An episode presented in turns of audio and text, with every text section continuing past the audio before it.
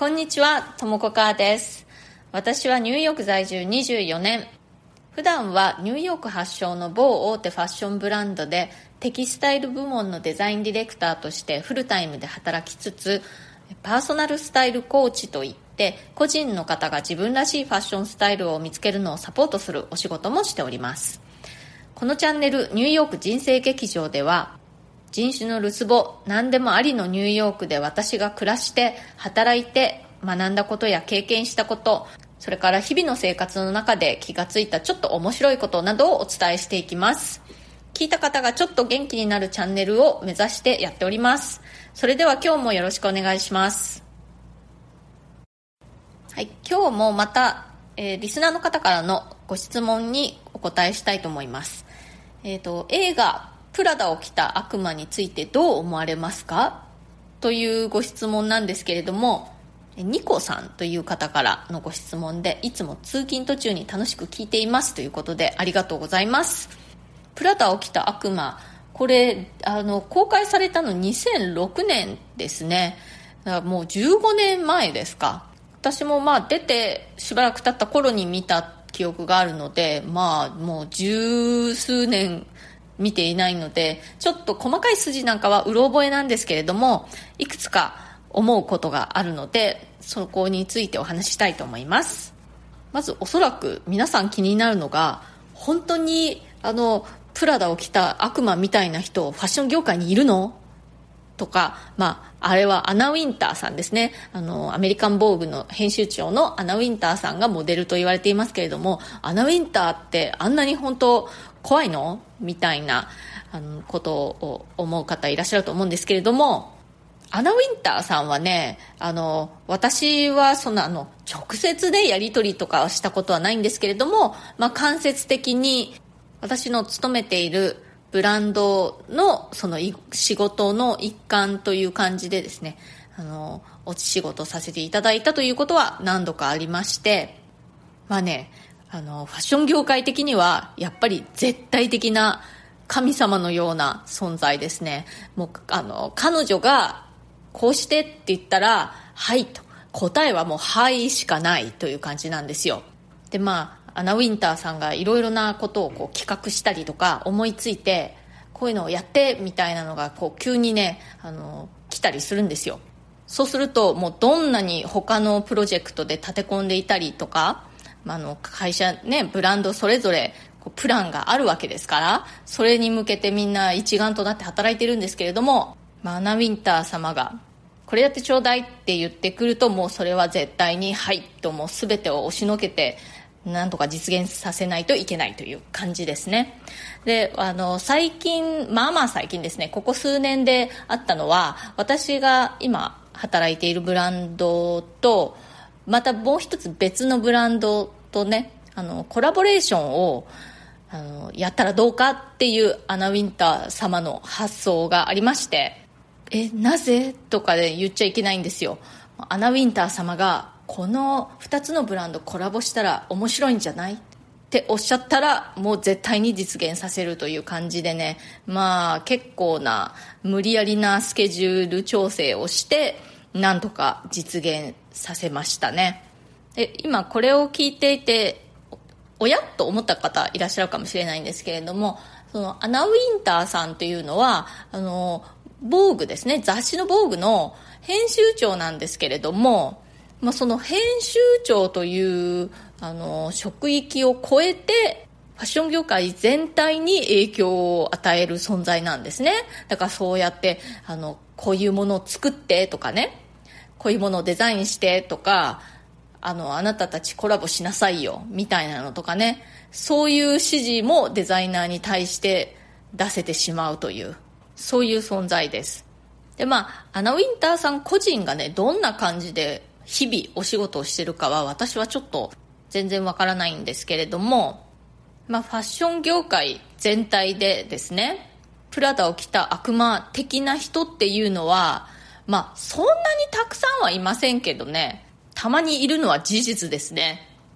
とにかくねこのファッション業界というところはあの下っ端がね結構すっごく大変な世界なんですよ。まあファッション業界だけじゃないかもしれないんですけれどもとにかくねこう下っ端に人権がないみたいな結構そこをなんとか頑張って抜けた人は、まあ、生きていけるみたいなそういう感じがあるなと思います。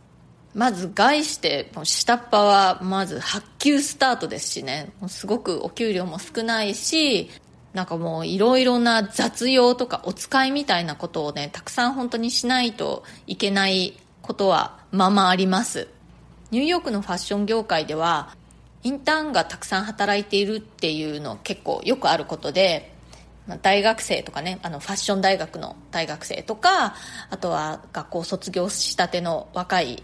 デザイナーとかデザイナーの卵ですね。そういう人たちがひしめき合っているっていうのは結構ある感じなんですね。私もニューヨークの大学でファッションの勉強をしながらインターンシップを始めたんですけれどもまあ本当に最初は雑用とかお使いですね。そういうのをたくさんやりました。まあ、でも私の場合ね幸いにしてそういうなんか意地悪な先輩とか意地悪なボスとかはいなくてまあ雑用は雑用なんですけれどもみんな優しかったという感じですね。なんせねニューヨークに来たばっかりだったのでまだ何事も楽しくやってました。すごく勉強になったし英語もそんなには達者でなかったのでやっぱりその雑用誰でもできるような雑用ぐらいの方が気持ち的には楽でしたね。ファッション業界はですね一番トップの人まあ、あのデザインで言えばクリエイティブディレクターの言うことが絶対みたいなのはありますね。特にねそのクリエイティブのトップがそのブランド名の張本人だったりする場合例えばラルフ・ローレンブランドにおけるラルフ・ローレンさんとかマーク・ジェイコブスブランドにおけるマーク・ジェイコブスさんとかそんな感じですね。マイケル・コースにおけるマイケル・コースとか。そんな感じに自分の名前がブランドになっちゃってる人。そういう場合は、まあ、ほぼねその名前の本ご本人は神様ですね。そのブランド内では。もうその人の言うことは絶対。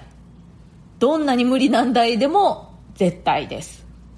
まあ、そういう割と封建制度的な部分もファッション業界にはあります、まあ、ニューヨークのファッション業界なんかだと女性がすごく活躍していたりあとはねあの若くしてトップに立つデザイナーとかもたくさんいたりするしゲイのデザイナーもたくさんいますしそういう意味では割とこうなんだろう開かれた世界という感じがする側面もあるんですけれども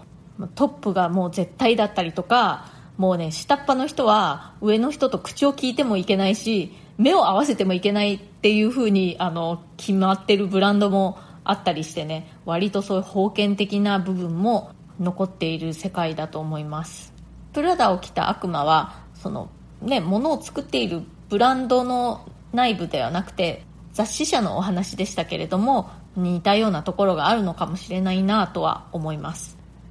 あとその映画の中でね主人公のアンディが田舎から出てきてなんか最初はすごくこうなんていうのいけてないダサい格好をしててバカにされるみたいなシーンがあったと思うんですけれども、まあね、実際ファッション業界内ではどんなファッションをしてるかですごくあのジャッジされる世界だと思います。どんなに仕事頑張ってもね本人のファッションがあのセンスない感じだとやっぱりね説得力がないんですよね残念ながら。あの自分の髪型に超無頓着な美容師さんとか例えばねブクブクに太ってるエクササイズの先生とかなんか説得力ないじゃないですか。それと同じですね。あとね、まあ、基本的にファッション業界うんぬんにかかわらず人は外見ね見た目を整えた方が絶対得です。本当にね人は他人をあの無意識のうちにパッと見た目でねこういう人なのかなって判断するものなんですよ。だからあのボロは着てても心は錦って言うじゃないですか。あれねもう心が錦ならあの錦を着てください。ボロを着ていると心もボロなのかなって思われちゃうのが現実なんですよ。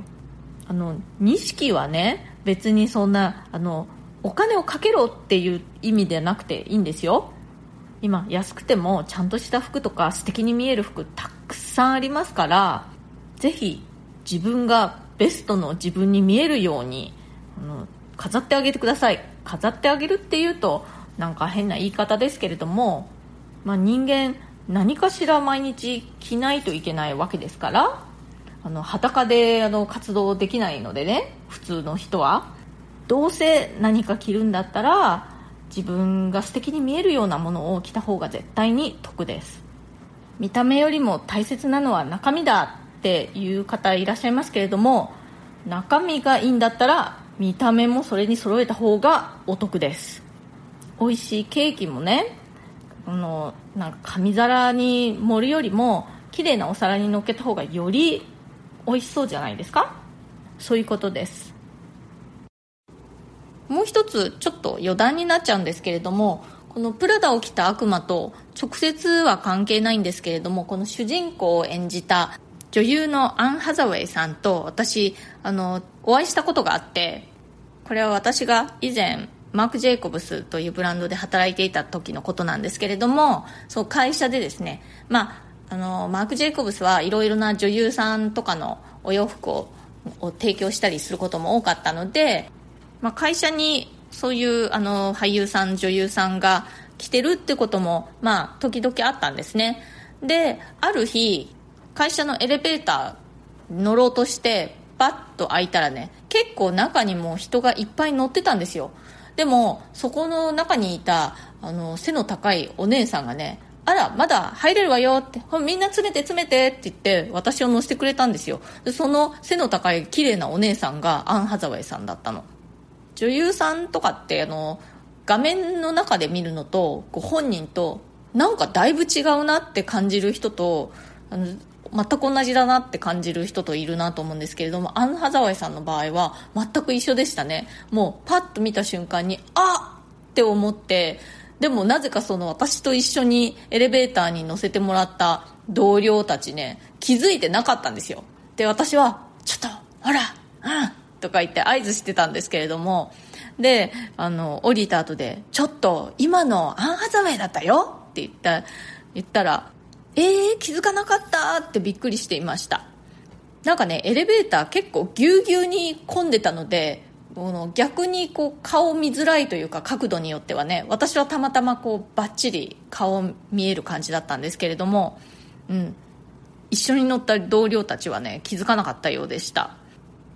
なんかねそういうこともあったのでアン・ハザウェイさんすごくねこういい印象を持ってるんですよ。なんて気さくな人なんだこんな有名な人なのにって感じであの女優さんとかねテレビとか映画で見るときはすごくこうナイススマイルだったりするけれどもご本人に会うと部長面だったりする人も、まあ、いますけれどもアン・ハザウェイさんはこんな通りすがりの私のような一般人にもなんか素晴らしい満面の笑顔をね見せてくれました。はい今日はこの辺で終わりにしたいと思います。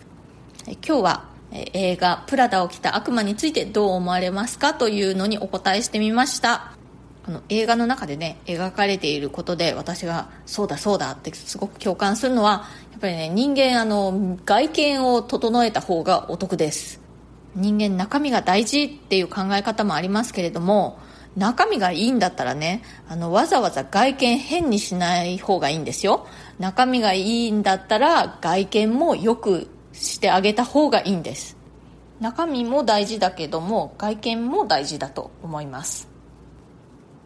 今日のニューヨーク人生劇場いかがだったでしょうか？今日の話が気に入ってくださったらそれから私の話また聞いてみてもいいかなと思ってくださったらぜひチャンネルのフォローもよろしくお願いします。